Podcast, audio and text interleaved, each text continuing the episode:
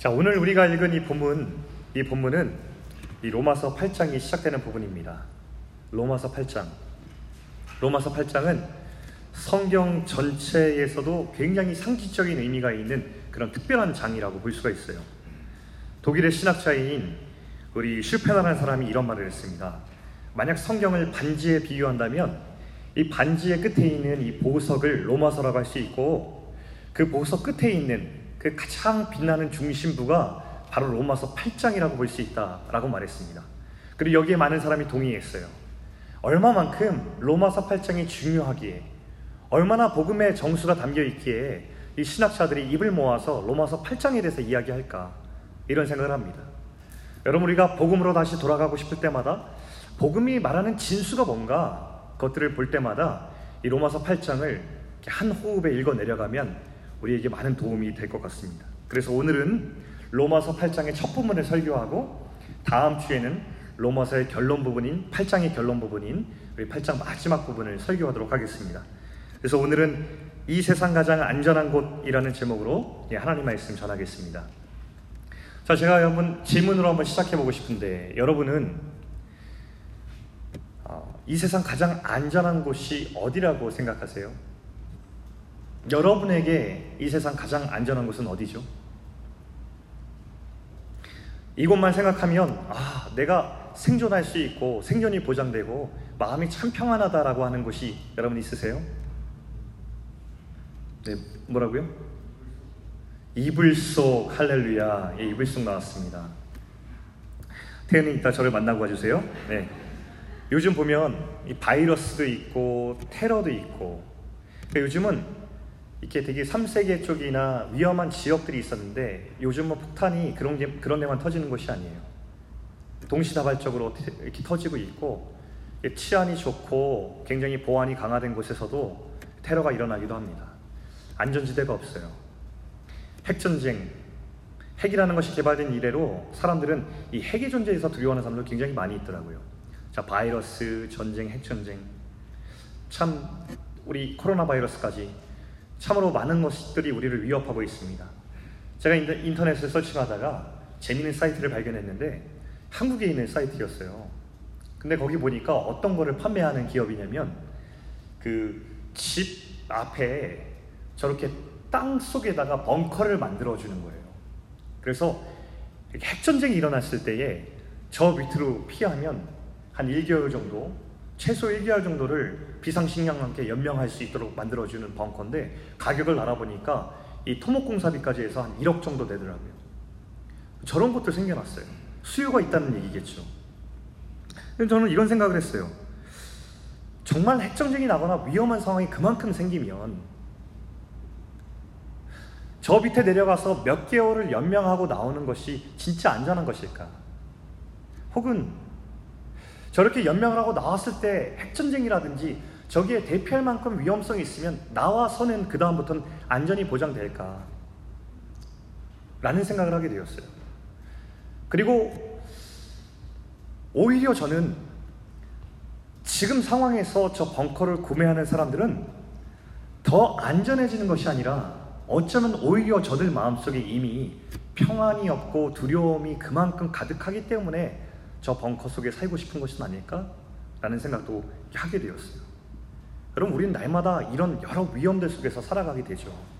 그런데 정말 위험한 곳은 어디냐면, 진짜 위험한 곳은 어디냐면, 우리 마음속이라는 거예요. 두려움이 직접 자리 잡는 것은 바깥이 아니라 우리 마음속에 들어오는 것이잖아요. 그 두려움과 날마다 싸우면서 평안이 사라진 곳은 이 공간이 아니라 여기란 말이에요.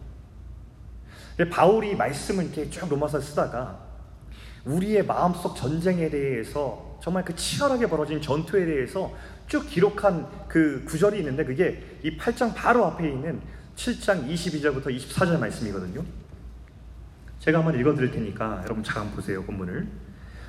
어, 여러분 가급적 여러분 성경이 있으면 성경을 보면 더 좋을 것 같고 필기도구가 있으면 표시하면서 읽어도 좋을 것 같습니다. 제가 읽어드립니다. 내 속사람으로는 하나님의 법을 즐거워하되 내 지체 속에서 한 다른 법이 내 마음의 법과 싸워 내 지체 속에 있는 죄의 법으로 나를 사로잡는 것을 보는도다. 오호라 나는 공고한 사람이로다. 이 사망의 몸에서 누가 나를 건져내랴?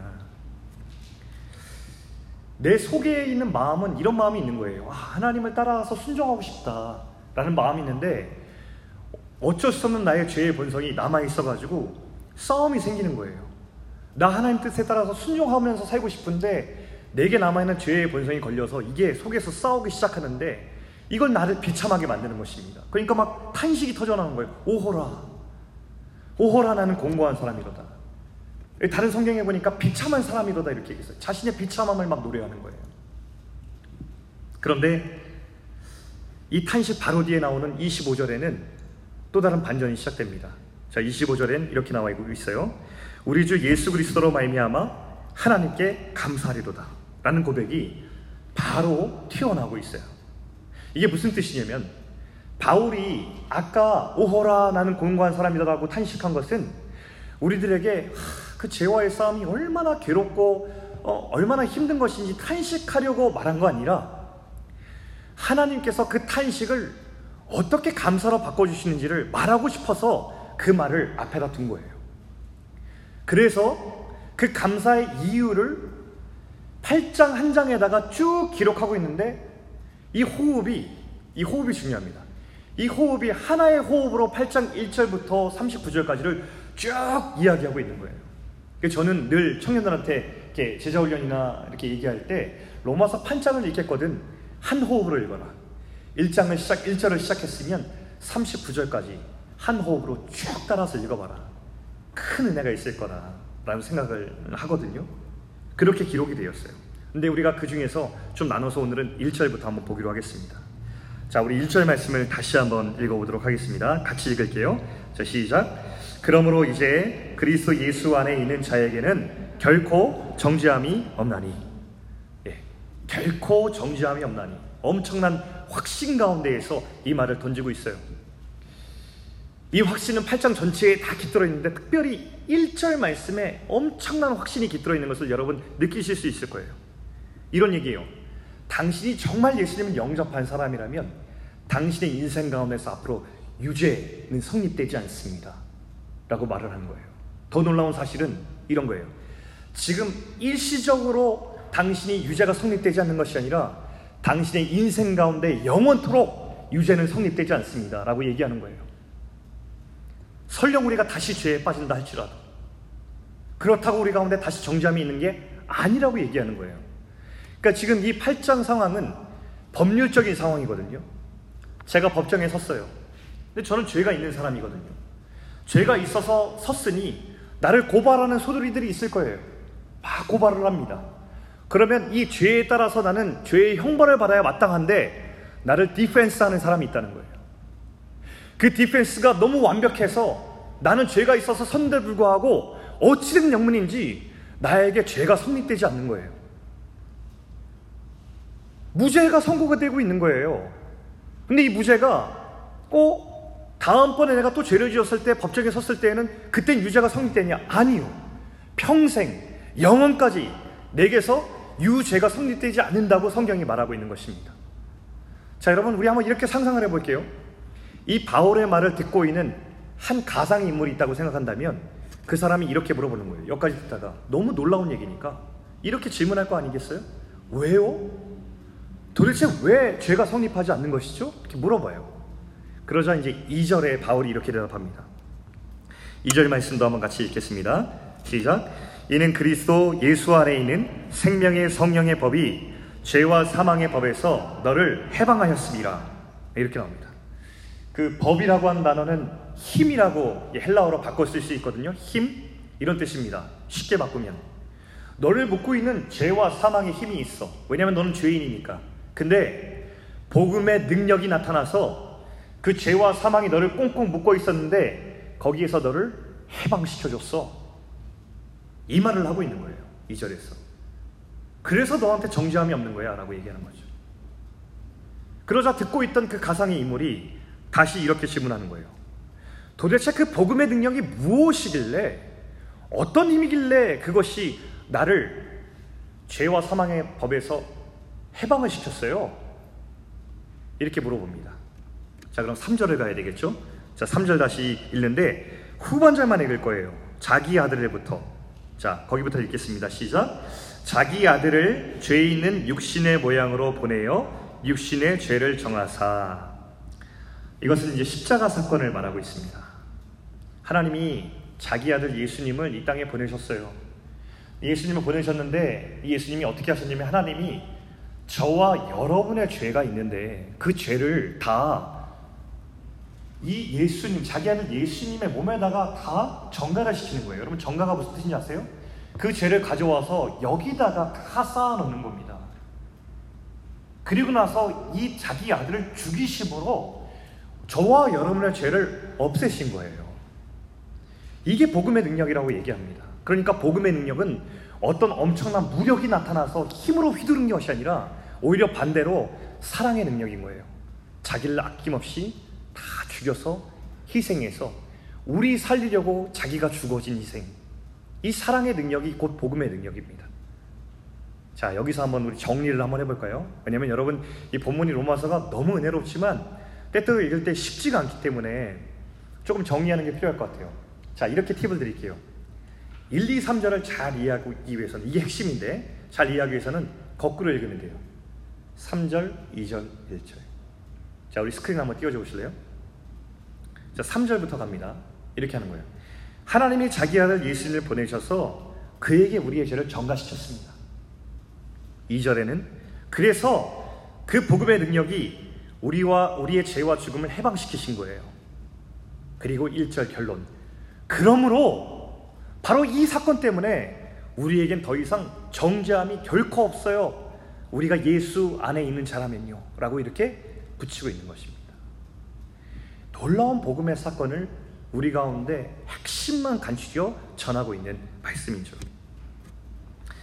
자, 지난 설교에서 저는 죄를 지을 때 고통과 수치를 느끼는 것은 우리가 죄에 얽매이지 않았다는 것을 말해주는 증거라고 얘기했어요. 그런데 하나님의 자녀로서 느끼는 이 부끄러움인 것인데요. 이 부끄러움이 우리가 더 이상 죄에 묶여있지 않다는 증거라고 제가 얘기를 한 적이 있거든요. 그런데 사탄이 하는 일은 뭐냐면 다시 우리를 이 죄로 묶어요. 다시. 자, 성경이 다시는 너에게 정죄함이 없다고 선언을 했는데 사탄이 하는 일은 뭐냐면 우리를 다시 이 정죄감으로 묶어놔요. 그래서 옛사람으로 돌아가게 만드는 거죠.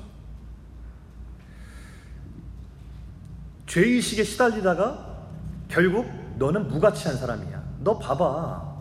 너 이제 새 사람 되었다며. 근데 너 무너지는 모습을 봐. 라고 하면서 우리 가운데 자꾸만 깊은 죄의식을 느끼게 하고 그 죄의식에 시달리다가 우리를 어디까지 끌고 가냐면 너는 자격이 없어. 하나님의 자녀로서의 자격이 없어. 너를 봐. 라고 하면서 우리를 죄의식으로 다시 묶어놓는 역할을 사탄의 전략으로 사용한다는 것입니다. 정죄감을 다시 심는 거예요. 이 정죄감이 우리 안에 들어오면 일어나는 일 뭐예요? 복음의 기쁨이 완전히 다 사라지게 된다는 것입니다. 예배를 하러 왔는데 예배에 기쁨이 없어요. 신앙생활을 하는데 신앙생활에 기쁨과 감격이 없는 거예요. 대인관계도 힘들어지고 뭔가 내가 와가지고 하나님의 자녀가 되려야 되는데 아 그럼 어떻게 되지? 그래 하나님의 자녀가 되려면 내가 스스로 노력하는 길밖에 없겠구나 라고 하면서 잘못된 길을 타요. 그래서 하나님께 인정받는 사람이 되기 위해서 스스로 힘껏 노력하는 사람이 된다는 거예요. 이것만큼 힘든 사람이 어디 있어요?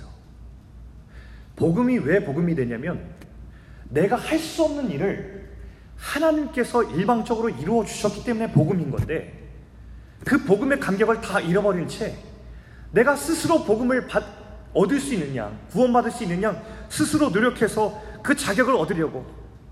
아, 내가 이 정도 했으면 하나님 앞에 이 정도 인정받을 수 있겠지. 내가 이 정도로 끝까지 노력을 했으니까, 이 정도로 헌신했으니까, 이제 하나님 앞에 내가 인정받는 사람이 되겠지? 그럼 이것만큼 힘들고 어려운 삶은 없는 거예요. 이건 복음이 아닙니다, 여러분. 속지 마세요, 여러분. 우리는 하나님의 사랑에 대해서 죄를 짓고 부끄러울 수는 있어요. 그러나 그렇다고 해서 우리 가운데 하나님의 자녀됨이 변하거나 하나님께서 우리에게 주신 정잠이 없다고 하는 선언이 뒤바뀌는 것은 절대 아닙니다. 여러분 이거에 대한 확신이 있어야 돼요. 바로 이것이 복음이고 바로 이 사랑이 우리를 이 세상 속에서 다르게 살게 할 수 있는 동기가 되는 것입니다. 그럼 이 부분이 정리가 되었죠? 자, 그 다음에 바로 뒤로 넘어가서 1절 말씀에 있는 한 대목을 보려고 해요. 1절 말씀의 대목. 자, 복음의 결론에서 아주 중요한 대목이 하나님께서 우리에게 행하신 정죄함이 없다라는 선언도 너무 중요하지만 그 대상을 한번 보자고요.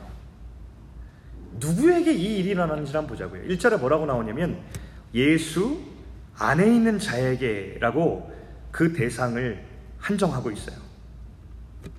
그럼 복음이 아무리 위대한 이야기라도 아무리 놀라운 소식이라도 여러분 한번 생각해 보시겠어요? 그 복음이 저와 여러분의 이야기가 아니라면 이 놀라운 복음이 교회만 오면 오는 교회만 오면 저 십자가 표식과 교회만 오면 목사님이 앞에서 계속 이야기하는 십자가라고 하는 것, 예수의 죽음과 부활이라고 하는 그 소식이 나와 여러분에게 나의 이야기로 들려지지 않는다면 정말 아무 소용이 없는 거거든요. 이 포인트가 너무 중요합니다. 저는 이 소식이 저와 여러분의 개인의 이야기로 들려지기를 소망합니다. 2008년도에 중국의 스촨성에서 대진이 일어난 거 여러분 다 기억하실 거예요. 엄청난 지진이었죠. 여러분 기록해 보니까 6만 9천 명이 사망했어요. 지진으로. 1만 8천 명이 실종자입니다. 시신을 못 찾은 거죠. 잔해 속에서. 어마어마한 지진이 일어났으니까. 그때에 당시 무너진 건물 잔해를 치우고 있던 중이었어요. 사람들이 이상한 시신 한 구를 발견합니다. 잔해를 걷어냈는데 그 잔해 속에 어떤 한 시신이 이상한 자세를 하고 있는 거예요. 이렇게 웅크리고 무언가를 보호하고 있는 듯한 포즈로 죽은 것입니다. 사람들이 그 시신을 수습하기 위해서 시신을 처리하는데 놀라운 사실을 발견하죠. 그 시신 밑에 한 아기가 놓여 있었던 거예요. 아기의 상태를 살펴보니까 아기가 살았어요. 그리고 이 아기는 상처 하나 없이 건강하게 의료진의 손길에 옮겨지게 되었고, 그리고 건강하게 다시 살아가게 되었다는 거예요. 이 웅크리 컸던 사람이 누구였을까요? 아이의 엄마였어요. 아이가 두 살이었는데, 지진이 일어나자 지진이 위험하다는 것을 직감하고 자기 아이, 두 살 난 딸 아이를 자기 온몸으로 웅크려 막은 거예요. 기록에 의하면 수십 톤의 잔해가 그 밑으로 떨어졌다고 하는데 그걸 막았어요. 나중에 보니까 척추가 부러져 죽었대요. 처음에 살아있는 동안에 이 어머니가 이 아이를 살리려고 그 가운데 별짓을 다 했다는 거예요. 젖도 먹였고요. 아이를 살리기 위해서 죽는 그 순간까지 자기가 쓴 최선을 다했다는 것입니다. 그 아이는 어머니 안에 있었기 때문에 살았어요. 휴대폰 메시지가 발견되었는데 어머니가 살아있는 동안에 이런 메시지를 남겼다고 합니다. 사랑하는 내 아가야, 만약 네가 살아남으면 꼭 기억해줘. 엄마가 널 사랑했다는 것을. 이 아이는 이 엄마가 엄마의 죽음을 인식할 만한 나이가 되었을 때참 가슴 아플 것 같아요. 괴로울 것 같아요. 자기 엄마가 어떻게 죽었다는 것을 알았을 때. 근데 동시에 아프고 괴롭지만은 않을 것 같아요. 저는 제가 자세히 모르지만 이런 상상을 하게 되더라고요. 이 아이. 아마 평생 자라면서 엄마가 자신에게 마지막 남긴 그 말 생각하며 살지 않을까? 꼭 기억해줘. 엄마가 널 사랑했다는 것을. 이 말이 평생을 살아가는 동안에 외롭고 힘들고 엇나가고 싶을 때마다 이 아이의 인생길을 다시 잡아줄 그저 살게 된 것을 만족하는 것만 아니라 내 삶이 얼마나 값진 것인지 알게 해줄 그 한마디가 아니었을까라는 생각을 하게 되었어요. 사랑하는 여러분, 저와 여러분도 이 세상에서 가장 귀한 사랑을 받은 사람이에요. 우리는 그 귀한 사랑에 대해서 쉽게 부뎌지지만, 그러나 그 사랑이 귀한 사랑이었다는 것은 절대 변하지 않아요. 이 땅의 죽음뿐 아니라 우리가 영원한 죽음에 떨어진 것을 아셨기 때문에 이 땅에 오실 수밖에 없었던 그 예수님. 이 땅에 오셔서 우리를 구하지 않으면 우리가 죽기 때문에 우리의 생명을 다 구하시려고 십자가 위에서 피 흘려 죽으신 그 예수님의 사랑, 그것이 저와 여러분에게 주어진 사실이에요. 스천성 대지진에서 그 아기는 어머니 안에 살았잖아요. 저와 여러분도 그 십자가 위에서 죽으신 예수님의 사랑 안에 있어야 우리도 살 수 있다는 거예요. 여기서 아주 복음의 중요한 핵심이 있어요. 복음은 어느 시대를 막론하고 누구를 막론하고 모두 다 중요한 사건이지만 그 사건은 내가 나의 이야기로 받아들여야 돼요. 사랑하는 우리 청년 여러분. 여러분은 지금 예수님 안에 있습니까? 만약 여러분이 예수님 안에 있다면 여러분의 감사함을 회복할 수 있으면 좋겠습니다. 여러분은 세상 어떤 것도 바꿀 수 없고 어떤 값을 지불하고도 얻지 못할 우리 능력으로는 조금 더 얻을 수 있는 놀라운 선물을 이 세상 어떤 것도 비교할 수 없는 그 안전함을 선물로 받은 사람이에요. 또 묻겠습니다. 사랑하는 청년들 중에서 호 여러분 중에서 아직 내가 예수님 안에 있는 자가 아니라고 스스로 고백하는 사람들이 있습니까? 저는 하나님께서 지금 여러분에게 그런 고백을 드리고 싶은 마음을 창조하시도록 축복하고 또 기도합니다. 왜냐하면 이 세상 누구라도 이 세상 누구라도 그 예수님 없이 그 사랑 없이 그 이야기가 나의 이야기 삼지 않고 살 수 있는 사람은 없기 때문입니다. 예수님을 영접하는 그 순간부터만 우리는 진짜 살 수 있는 거예요. 사랑하는 여러분, 이 세상 가장 안전한 그 예수님 안에, 예수님 안에 살아야 우리가 살 수 있는 것입니다. 자, 여기까지 이야기를 이제 들었던 그 아까 말한 가상의 인물은 한 가지 질문을 더 던질 거라고 예상이 들어요. 자, 이런 것입니다. 그렇다면 우리를 이렇게 사랑하신 하나님의 목적은 무엇이에요? 왜 하나님께서 우리를 그렇게 죽음에서 살려서 정죄함을 없도록 만드시는 거죠? 라고 한 번 더 질문을 던질 수 있을 것 같아요. 거기에 대한 대답이 또 이어진 4절에서 등장합니다. 자, 4절 말씀 같이 한번 읽어보겠습니다. 자, 시작. 육신을 따르지 않고 그 영을 따라 행하는 우리에게 율법의 요구가 이루어지게 하려 하십니다. 이 부분이 조금 어려운지만 설명이 필요합니다.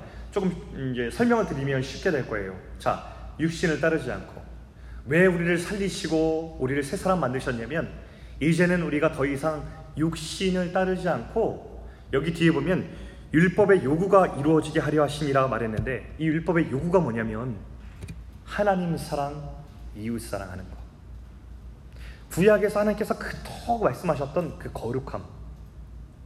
그게 이제는 이루어지게 하려고 우리 삶을 통해서 우리 인생을 통해서 이루어지게 하시려고 우리를 그렇게 죄가 없이 새로운 존재로 만드셨다라고 당신의 비전을 말하고 있어요.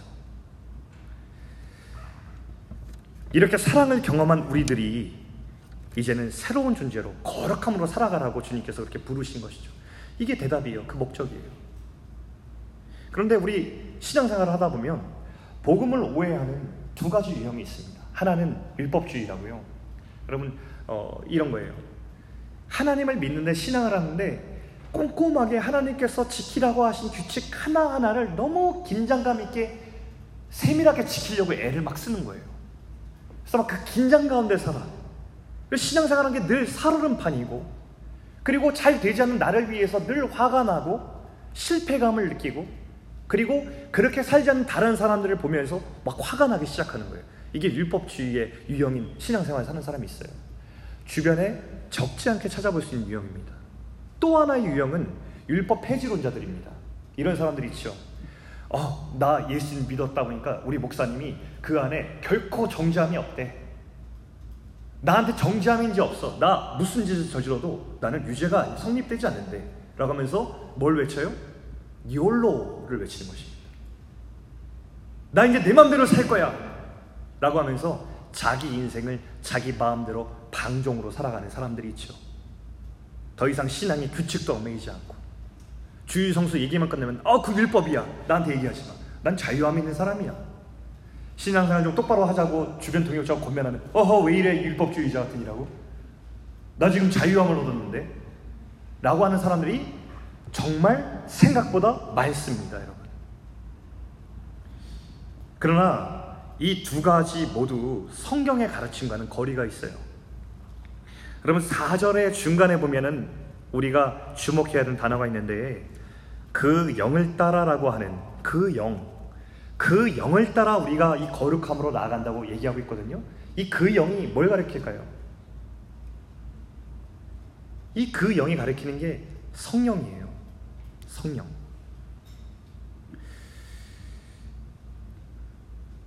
이 성령께서 구원받은 우리에게 정죄함이 없다고 선언한 우리들을 성령께서 우리를 직접 이끌고서 그 거룩함, 하나님을 이 땅에서 사랑하고 이웃들을 이 땅에서 사랑하는 내가 주인 되고 신이 된 세상이 아니라 하나님의 뜻과 가치가 주인 된 세상을 살아가는 그 사람으로 변화해 나가는 것을 성령께서 도우신다고 이 본문에서 말씀하고 있습니다.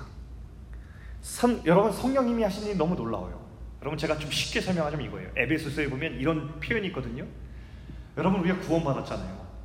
정죄함이 없다고 하나님께서 말씀하셨잖아요. 그리고 나서 교회에 성령이 임하셨잖아요. 그때 성령께서 어떻게 하셨냐면 이런 거예요. 서윤이가 여기 앉아 있는데 서윤이한테 예수님 영접한 순간 성령께서 서윤이에게 오셔는 이렇게 하는 거예요. 도장을 꽝 찍어주시면서 지금부터 예수님을 영접한 서윤이는 내 딸이야. 어떤 누구도 서윤을 공격할 수 없고 누구도 서윤이의 자녀됨과 이 땅에서 정죄함이 없다는 사실을 바꿀 수 없어 라고 도장을 찍어주고서 보증을 서시는 거예요. 개런티 해주시는 거예요. 이게 성령께서 우리에게 행하신 일이에요. 예수님을 영접한 모든 사람에게 성령께서 이렇게 해주십니다. 이것을 성경의 어려운 표현으로는 인치신다, 보증하신다 이렇게 표현하고 있어요. 그런데 성령께서는 나를 이 세상에 이렇게 가장 안전한 예수 안에 거할 수 있도록 지켜주시고 보증해 주시면서도 이것으로 끝나지 않도록 우리 인생을 드라이브 하십니다. 어떻게? 우리가 단지, 어? 나 예수 믿고 성령께서 도장 찍어주셨어. 여러분 그거 알잖아요, 도장. 여러분 도장 찍어줘 봤어요? 제가 지난번에 그 미국에 놀러 갔을 때 워터파크 갔는데 들어갈 때 도장을 찍어주더라고요. 근데 안 보여, 도장이. 도장이 안 보여요. 근데 도장이 있, 있어요. 내가 차에 뭐를 놓고 와가지고 차에 나갔다 온 날이 갔다 오래. 그리고 나가가지고 들어오려니까는 도장을 보여달라. 어, 안 보이는데 이렇게 하니까 이렇게 플래시 같은 거 딱 보더니 들어가라. 당신 워터파크의 자녀라고. 이렇게 들어오라고 이렇게 해주셨어요. 그런 도장이에요. 근데 성령께서는 그 도장에 찍혀져서 어, 안전해. 나는 이 워터파크에 들어갈 수 있어가 아니라 그 세상 속에서 이제 도장 찍힌 자녀로 살아갈 수 있도록 자녀답게 살아갈 수 있도록 우리를 격려해 주시는 역할을 하고 계시더라고요. 아, 이게 복음이구나 깨달았어요. 복음은 십자가와 부활이잖아요. 우리가 흔히 얘기할 때 복음은 십자가만 얘기해. 어, 나 예수님이 나를 구원해 주셨대. 난 자녀가 되었대. 근데 거기까지가 십자가잖아요. 부활로 넘어면 어떻게 될까요? 주님이 너를 다시 살리셨는데 살리신 이유가 있어 뭐야? 너를 주님의 꿈으로 만들기 위함이야. 너에게 하나님의 형상을 회복시켜서 진짜 하나님께서 네 인생을 통해서 살게 하실 그 인생을 살도록 격려하시기 위함이야 라고 말씀해 주시는 거예요. 우리 인생이 정말 가치 있어지는 거죠.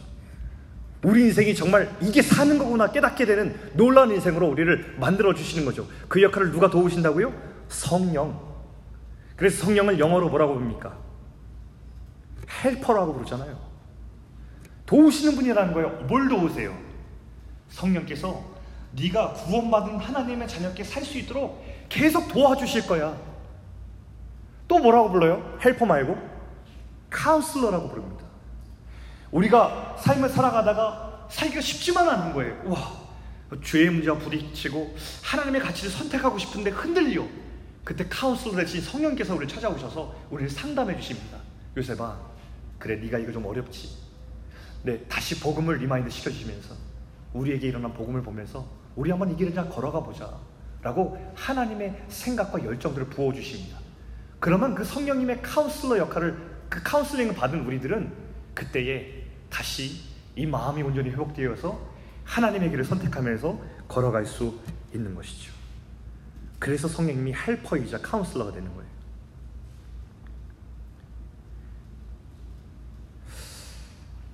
성령께서 이런 일을 해주실 때에 이 5절 이후로는 성령의 생각과 우리 육신의 생각을 한 번 더 비교해 주세요. 왜냐하면 아, 우리가 실제 삶을 살아갈 때에 육신의 생각을 가지고 사는 것이 어떤 결과를 낳는지를 한 번 더 확인해 주고 우리한테 좀 경고해 주시기 위해서 5절 이하를 적고 있는데 우리 5절 말씀만 일단 한번 읽어보겠습니다. 5절 자 시작 육신을 따르는 자는 육신의 일을 영을 따르는 자는 영의 일을 생각하나니 육신의 생각, 성령의 생각을 대조해서 기록하고 있어요. 이게 무슨 뜻이냐면 아, 우리가 선택해야 할 길이 분명하다는 것을 가르쳐 주는 거예요. 뻔하죠. 이 길을 왜 두 개로 나눠 설명하겠어요? 육신의 길은 아니라는 거예요. 성령께서 부어주시는 하나님의 생각을 갖고 선택하라고 우리한테 격려하시고자 여기 써놓은 거죠. 육신이 뜻하는 것이 무엇이죠? 내가 중심된 생각. 이 땅에서 죽음이 끝이라고 생각하고 이 제한된 시간 속에서 내 욕구와 욕망을 채워서 만족시키는 인생, 그것을 육신의 생각이라고 정의하는 거예요, 성경은. 자, 제가 생각이라는 것을 찾아보니까 헬라어 단어에 이런 뜻이 있더라고요. 의도적으로 무언가에 집중하고 몰두하는 것, 혹은 어떤 것에 완전히 사로잡혀서 그것을 상상하고 우리의 주의를 기울이고 있는 것, 그것을 생각이라고 표현을 하더라고요.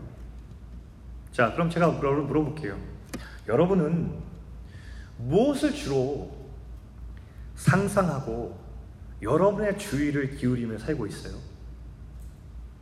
자, 여러분은 여러분에게 정말 우리 세상에서 중요하다고 하는 돈이라고 하는 문제에 있어서 그 돈을 주로 어느 곳에 사용하고 있고 무엇을 위해 사용할 때 아깝지 않아요? 여러분에게 시간과 에너지가 우리가 다 하나님께서 주어 주셨는데 여러분은 그 시간과 에너지를 여러분 홀로 있을 때 어디에 주로 사용해요?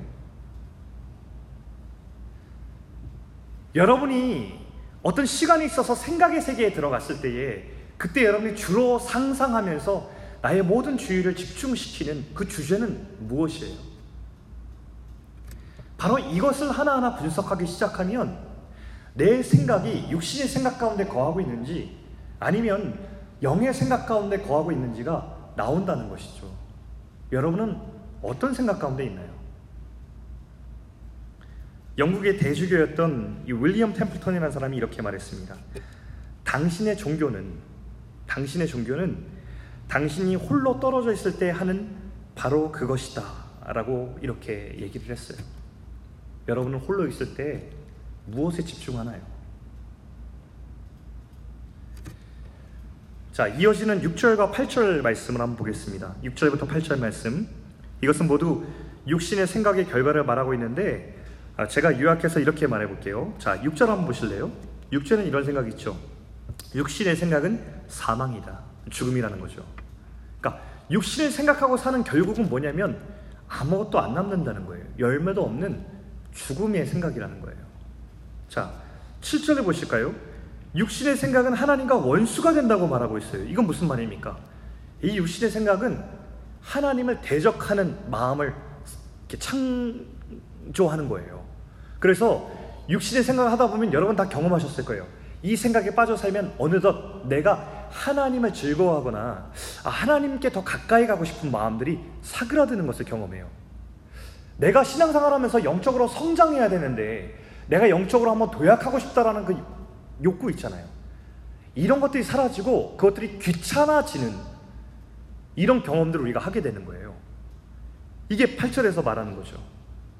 그래서 8절의 결론은 뭐냐면 이 육신에 있는 자들은 결국 하나님이 기쁘시게 할 수 없다. 아, 이건 여러분 간지 기쁘시게 할 수 없다는 말은 이건 그냥 그냥 표현하는 게 아니에요. 우리 인간의 존재 목적이 실패한다는 걸 말하는 거예요. 성경에 분명히 말하죠. 사람이 창조된 목적은 무엇입니까? 하나님을 기쁘게 하고 그분의 찬송이 되는 것이라고 얘기하고 있는데 육신의 생각을 따라 보니까 그 결국은 죽음이고 결국 우리는 하나님을 영어롭게 하는 하나님 기쁘시게 하는 그 일에 실패한다고 여기에 얘기하고 있는 거예요. 여러분 기억하시기 바랍니다. 복음은 단지 우리를 영원한 생명으로 건져낸 그 복음만이 아닙니다.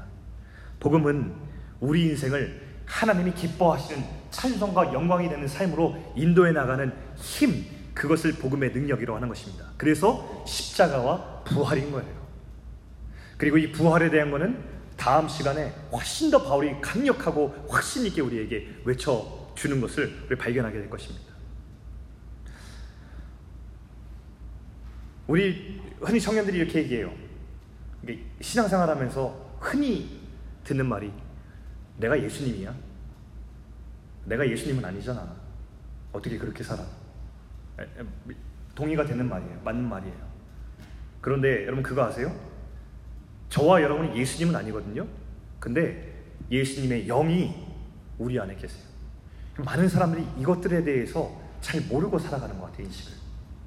예수님을 영접한다는 의미는 예수의 영이 예수의 생각과 가치와 그렇게 행동하게 만드는 힘이 우리 가운데 들어온다는 것인데 이 힘을 우리가 인식하지 못하는 것 같아요. 근데 우리에게 그 힘이 있어요. 특별히 어, 이 세상 가운데 이 성령님이 그렇게 우리를 도우시고 인도해 가시는 것을 경험하는 특별한 자리들이 있어요. 아, 이 자리를 경험하면 성령께서 우리를 다시 그렇게 힘주시고 세워가시고 우리를 인도해 가시는 것을 경험하는 특별한 자리가 있거든요. 저는 오늘 그 세 자리를 여러분과 나누고 싶어요. 자, 첫 번째 자리를 소개합니다. 첫째는 성경입니다. 성경. 성령님은 우리가 말씀을 읽을 때 우리 안에 하나님의 생각을 깨닫게 하세요. 자, 요한복음 15장 4절 말씀 보면요. 스크린 한번 보시면서 어, 한번 읽어보시면 좋겠습니다. 이렇게 나와요. 짧은 구절이죠. 내 안에 거하라. 나도 너희 안에 거하리라. 라는 약속의 말씀이 나와요. 근데 여러분, 조금 더 내려가면 똑같은 말인데 7절에 뭐라고 나오냐면 너희가 내 안에 거하고 내 말이 너희 안에 거하면이라고 바꿨어요. 무슨 말이냐? 나와 내 말을 동의어로 바꿨어요. 내가 곧 내 말이라는 거예요. 이 표현은 성경에 여기뿐 아니라 여러 군데 존재해요. 여러분 이렇게 얘기해요. 저 하나님 만나고 싶어요. 하나님 보고 싶어요. 경험하고 싶어요. 어, 성경을 읽으세요. 성경은 문자에 갇혀진 책이 아니라 책의 형식을 빌린 하나님의 인격입니다. 이 말씀을 읽을 때 하나님의 인격이 나에게 말을 걸어오고 하나님의 성품이 나에게 들어오고 하나님의 영이 내 생각 속에 주님의 가치를 창조하기 시작하는 것입니다. 여러분 이 성경 읽는 것을 여러분 과소평가하지 않으시면 좋겠어요. 그래서 청년의 때 여러분에게 그렇게 성경 읽자고 제가 외치고 있는 것입니다. 제가 그 폴 히버트라고 하는 선교 문화 인류학자가 있는데 제가 공부하다가 이분 책을 읽다가 아주 귀한 주옥 같은 문장을 발견했잖아요. 그리고 당장 제 성경책 맨 앞에다가 적어놨어요. 그리고 제가 성경은 이래서 읽는 거구나 라고 이렇게 적어놓은 문장이 있는데 한번 보여주실까요? 이런 문장이에요. We are transformed by the Spirit into God's image through reading Scripture 이렇게 나와 있습니다. 우리가 성령에 의해서 변화를 받는데 그 변화는 뭐부터 시작되냐면 성경을 읽는 것에서 시작한다는 거예요. 우리가 성경을 읽을 때 성령께서 우리를 변화시킨답니다.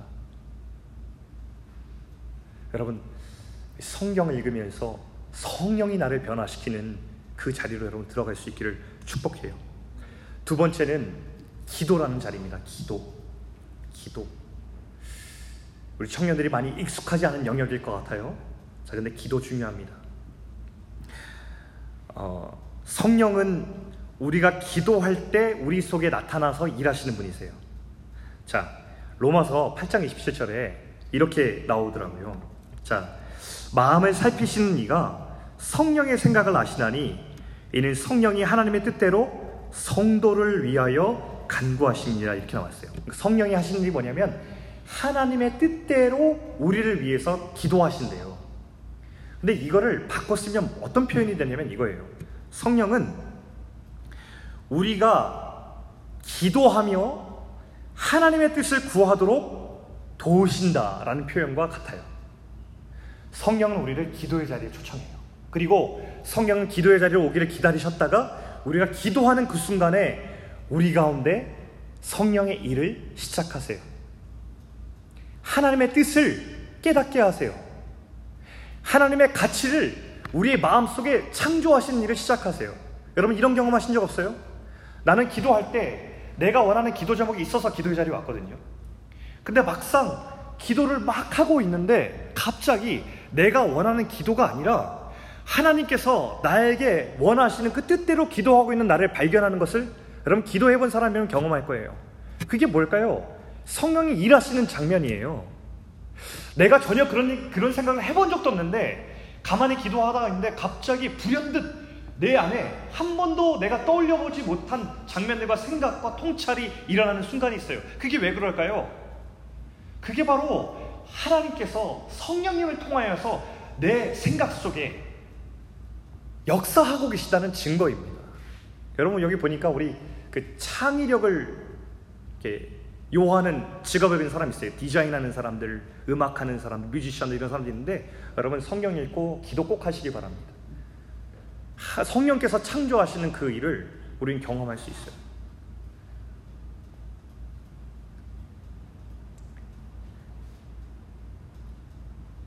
여러분 성령님께서는 우리가 기도하는 시간에 우리의 생각 가운데 일하세요. 그럼 청년의 때에 기도를 좀 회복하세요.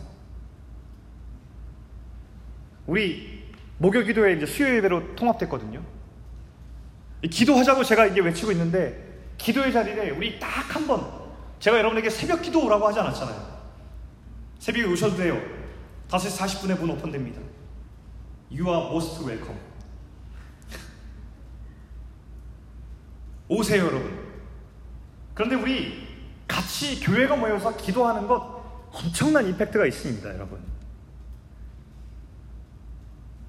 그것은 교회의 유익이기도 하지만 가장 먼저 여러분 자신에게 청년의 때에 어떤 거랑 바꿀 수 없는 소중한 특별한 코드 하나가 여러분에게 심어지는 것입니다. 성령께서 여러분의 인생과 생각 가운데 역사하시는 아주 특별한 코드를 여러분 발견하는 것이에요. 청년의 때 여러분 뭘 얻을 것입니까?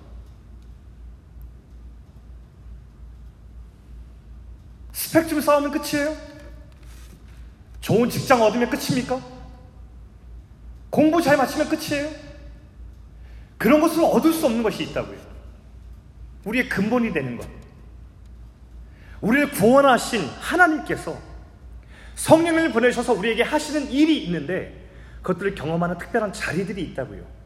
그게 바로 하나님의 말씀을 읽는 것과 주님 앞에 기도하는 것입니다. 저는 우리 사랑하는 베이직 청년들이 젊은 날에 그 하나님의 선물 같은 코드들을 발견하고 그 안에서 성령께서 주시는 그 유익을 누릴 수 있는 여러분 되기를 바랍니다. 별로 아멘은 별로 안 하네요. 네. 아멘이 나올 법한 이 저거였는데 제가 아멘을 강조하는 사람이 아니라서 아멘 하라고는 못하겠지만 어쨌든 좀 했으면 좋았을 뻔했는데 할렐루야. 네. 디모데전서 4장 5절 말씀에 그래서 이런 말씀합니다. 여러분 신앙의 정도가 없어요. 4장 5절 말씀 하나님의 말씀과 기도로 거룩하여집니다. 하나님의 말씀과 기도로 거룩하여집니다. 우리 베이직은 다른 거 없어요. 청년의 때에 말씀과 기도를 잡는다. 이 말씀과 기도를 훈련하는 우리 청년 공동체로 선다. 누구든지 여기 베이직 안에 들어오면 하나님 말씀의 소중함을 깨닫고 하나님 앞에 무릎 꿇는 것을 배우자. 라고 하는 것이 우리 베이직이 지금까지 달려온 우리 어떤 철학인 것 같습니다. 여러분에게 그런 일이 일어나면 좋겠어요. 여러분, 이 두 가지 구도를 잘 배우고 훈련하시고요. 우리 육신의 생각은 여러분에게 계속 이렇게 얘기해요. 영적 성장과 훈련에 무관심하도록 여러분에게 만들 거예요. 여러분, 박제된 영성을 깨고 나와야 돼요. 성령께서 그렇게 해주시는 거예요. 여러분에게 그런 일이 일어나면 좋겠습니다. 마지막 세 번째는 교회라는 자리입니다. 교회. 너무 중요해요. 사람들이 교회라는 자리를 우리 청년들도 그 사람들이 모이는 자리, 이렇게 모임이라고 생각을 하는데 이 모임은 그냥 모임이 아니에요. 우리는 갖가지 사연으로 모였거든요. 어떤 사람은 사실 이곳에서 사람 만나고 싶은 사람도 있을 거예요. 자기 목적이 따로 있는 사람이 있을 거예요. 그러나 제가 믿는 건 뭐냐면 여러분이 어떤 사연으로 이곳에 왔든 간에 여러분은 그냥 온 게 아니에요. 하나님이 이곳에 주님의 몸으로 부르신 거라 저는 믿어요. 여러분 여기 보면 에베소서 4장 3절에 뭐라고 기록하고 있냐면 평안에 매는 줄로 성령이 하나가 되게 하신 것을 힘써 지키라라고 말하고 있습니다. 이 성령이 하나가 되게 하신 것을 앞뒤 문맥에 잘 지켜보면 뭘 가리키고 있냐면 교회라고 우리는 알 수 있어요. 성령은 교회를 하나 되게 하시고 그 교회를 힘써 지킬 것을 우리에게 말씀하십니다. 왜냐하면 이 땅에서 유일하게 하나님께서 친히 부르셔서 만드신 공동체가 하나 있거든요. 그게 뭘까요? 교회예요. 여러분, 여러분들이 개인적으로 신앙생활을 할 때 얻지 못했던 것을 믿는 사람들이 함께 모였을 때의 그 나눔과 함께함을 통하여서 우리 가운데 들어오는 성령의 역사가 있습니다. 그래서 성경에서 두세 사람이 모인 곳에 나도 그와 함께 있느니라. 한 사람은 없을까요? 아니요, 있어요. 그런데 성경이 특별히 두세 사람이 모인 그 공동체 가운데 내가 그들 가운데 있느니라 말을 하신 것은 하나님께서 그 교회 가운데 특별히 행하실 성령의 역사가 있다는 것을 말씀하고 있는 것입니다. 여러분, 셀 모임 소중히 여기실 수 있게 바랍니다. 저는 셀 리더들에게 이렇게 얘기합니다. 셀은 그냥 소모임이 아니라 하나의 작은 교회다. 그 작은 교회 안에서 하나님의 말씀을 나눌 때마다 생명이 잉태되는 역사가 일어나길 원하고 잉태된 생명이 자라나는 교회가 되면 좋겠다라고 도전하고 셀 리더들이 그렇게 같이 목자의 심정으로 셀을 이루어가고 있습니다. 아마 여러분은 잘 모를지 몰라요. 여러분들은 그저 이 부분에서 이제 셀 리더들이 아 열심히 하는구나 생각할지 모르겠지만 셀 리더들은 매주 눈물로 기도합니다. 마음말이 합니다. 이 교회가 진짜 교회 되고 싶어서 하나님이 교회 안에서 진짜 성경의 역사가 일어나면 좋겠습니다. 하나님이 교회 안에 새 일이 일어나면 좋겠습니다. 이 세론들이 있는데 한 명 한 명을 위해서 기도할 때에 이 세론들 가운데 영혼의 변화가 있으면 좋겠습니다. 생명이 자라나는 역사를 주님 보고 싶습니다. 주님 보여주십시오. 라고 인내하면서 여러분을 대할 때는 그렇게 대할 수 없으니 속으론 그렇게 기도하면서 조심조심 여러분 대하면서 여러분의 한마디와 행동 하나에 마음이 무너졌다 일어서는 그런 셀러들이 여기 있는 거예요. 네, 여러분 우리가 다 같이 꿈꾸면 좋겠습니다. 우리 교회는 그냥 사람들 모여서 수다 떠는 모임이 아니다. 수다는 밖에서 떠는 게 더 재밌습니다, 여러분. 교회에서보다. 그렇지 않아요, 여러분? 교회의 주인 되신 우리에게 복음을 허락하신 그 하나님 앞에서 식어진 내 가슴에 불을 당길 수 있는 그 나눔으로 다시 무너진 열정을 세우고 내게 없는 모습을 교회에 한없는 다른 지체에게서 다시 내가 배우면서 교회란 이런 것이구나 함께 지어져 갈 수 있는 우리가 되면 좋겠습니다 사랑하는 청년 여러분 우리에게 가장 안전한 곳이 어디예요? 예수님 아닙니다 성령 안에 거하는 거예요. 여러분, 우리의 안전함을 다른 곳에서 찾지 않을 수 있게 바랍니다. 안전한 곳이 없어요. 예수 안 말고 다른 안전한 곳을 찾을 때에 우리 가운데 생기는 것은 평안이 아니에요. 우리 가운데 커져만 가는 불안과 두려움이에요. 압박이에요. 정말로 이 세상에서 여러분을 진실하게 아끼고 사랑하신 그 예수 그리스도의 품 안에 거하시기 바랍니다. 특별히 마지막으로 도전하고 권면합니다. 여러분 중에서 청년의 때에 아직 복음이 믿어지지 않고 예수님을 좀 믿고 싶은데 믿어지지 않는 사람도 있다면 여러분 언제든지 저를 찾아오세요. 제가 여러분 위해서 기도할게요. 여러분에게 그 복음이 무엇인지 다시 한번 이야기해 줄게요.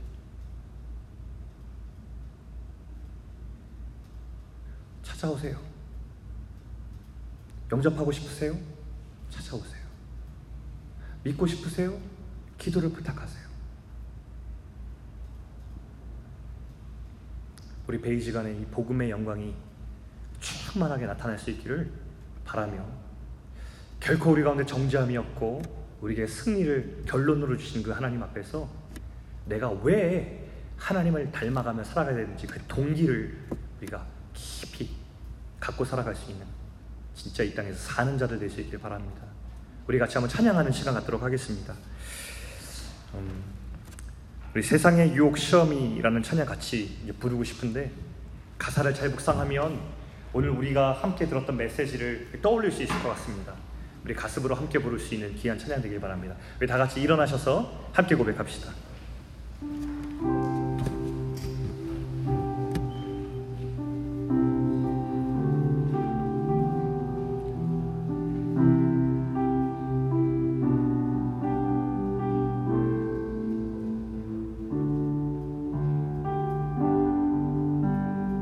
세상에 세상의 유혹 시험이 내게 몰려올 때에 나의 힘으로 그것들 모두 이길 수 없네. 거대한 폭풍 가운데 위축된 나의 영혼 어찌할 바를 몰라 헤매이고 있을 때 주를 찬양 주를 찬양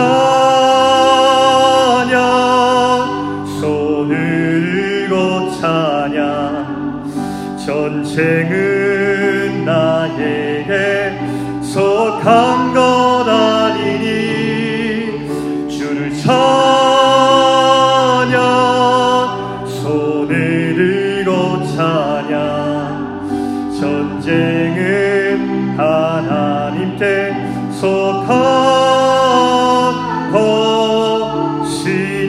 거짓과 속임수로 거짓과 속임수로 가득 찬 세상에서 어디로 갈지 몰라. 머뭇거리고 있네. 공중의 권세 잡은 자 지금도 우리를 실패와 절망으로 넘어뜨리려 하네. 주를 찬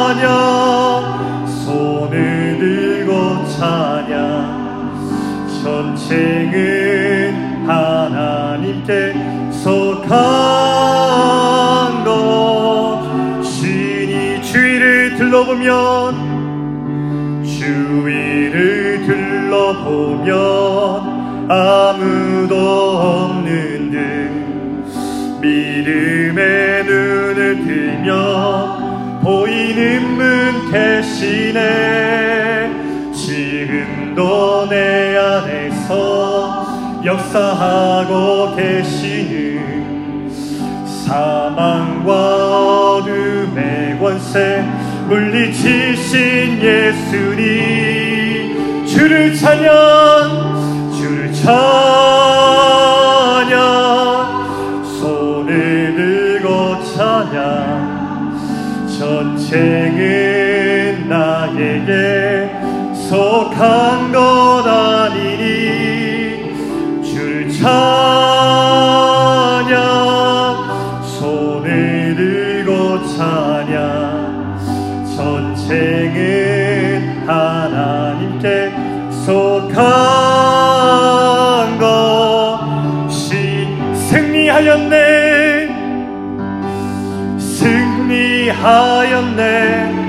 어린 양의 보혈로 우리 보혈의 능력으로 서리라.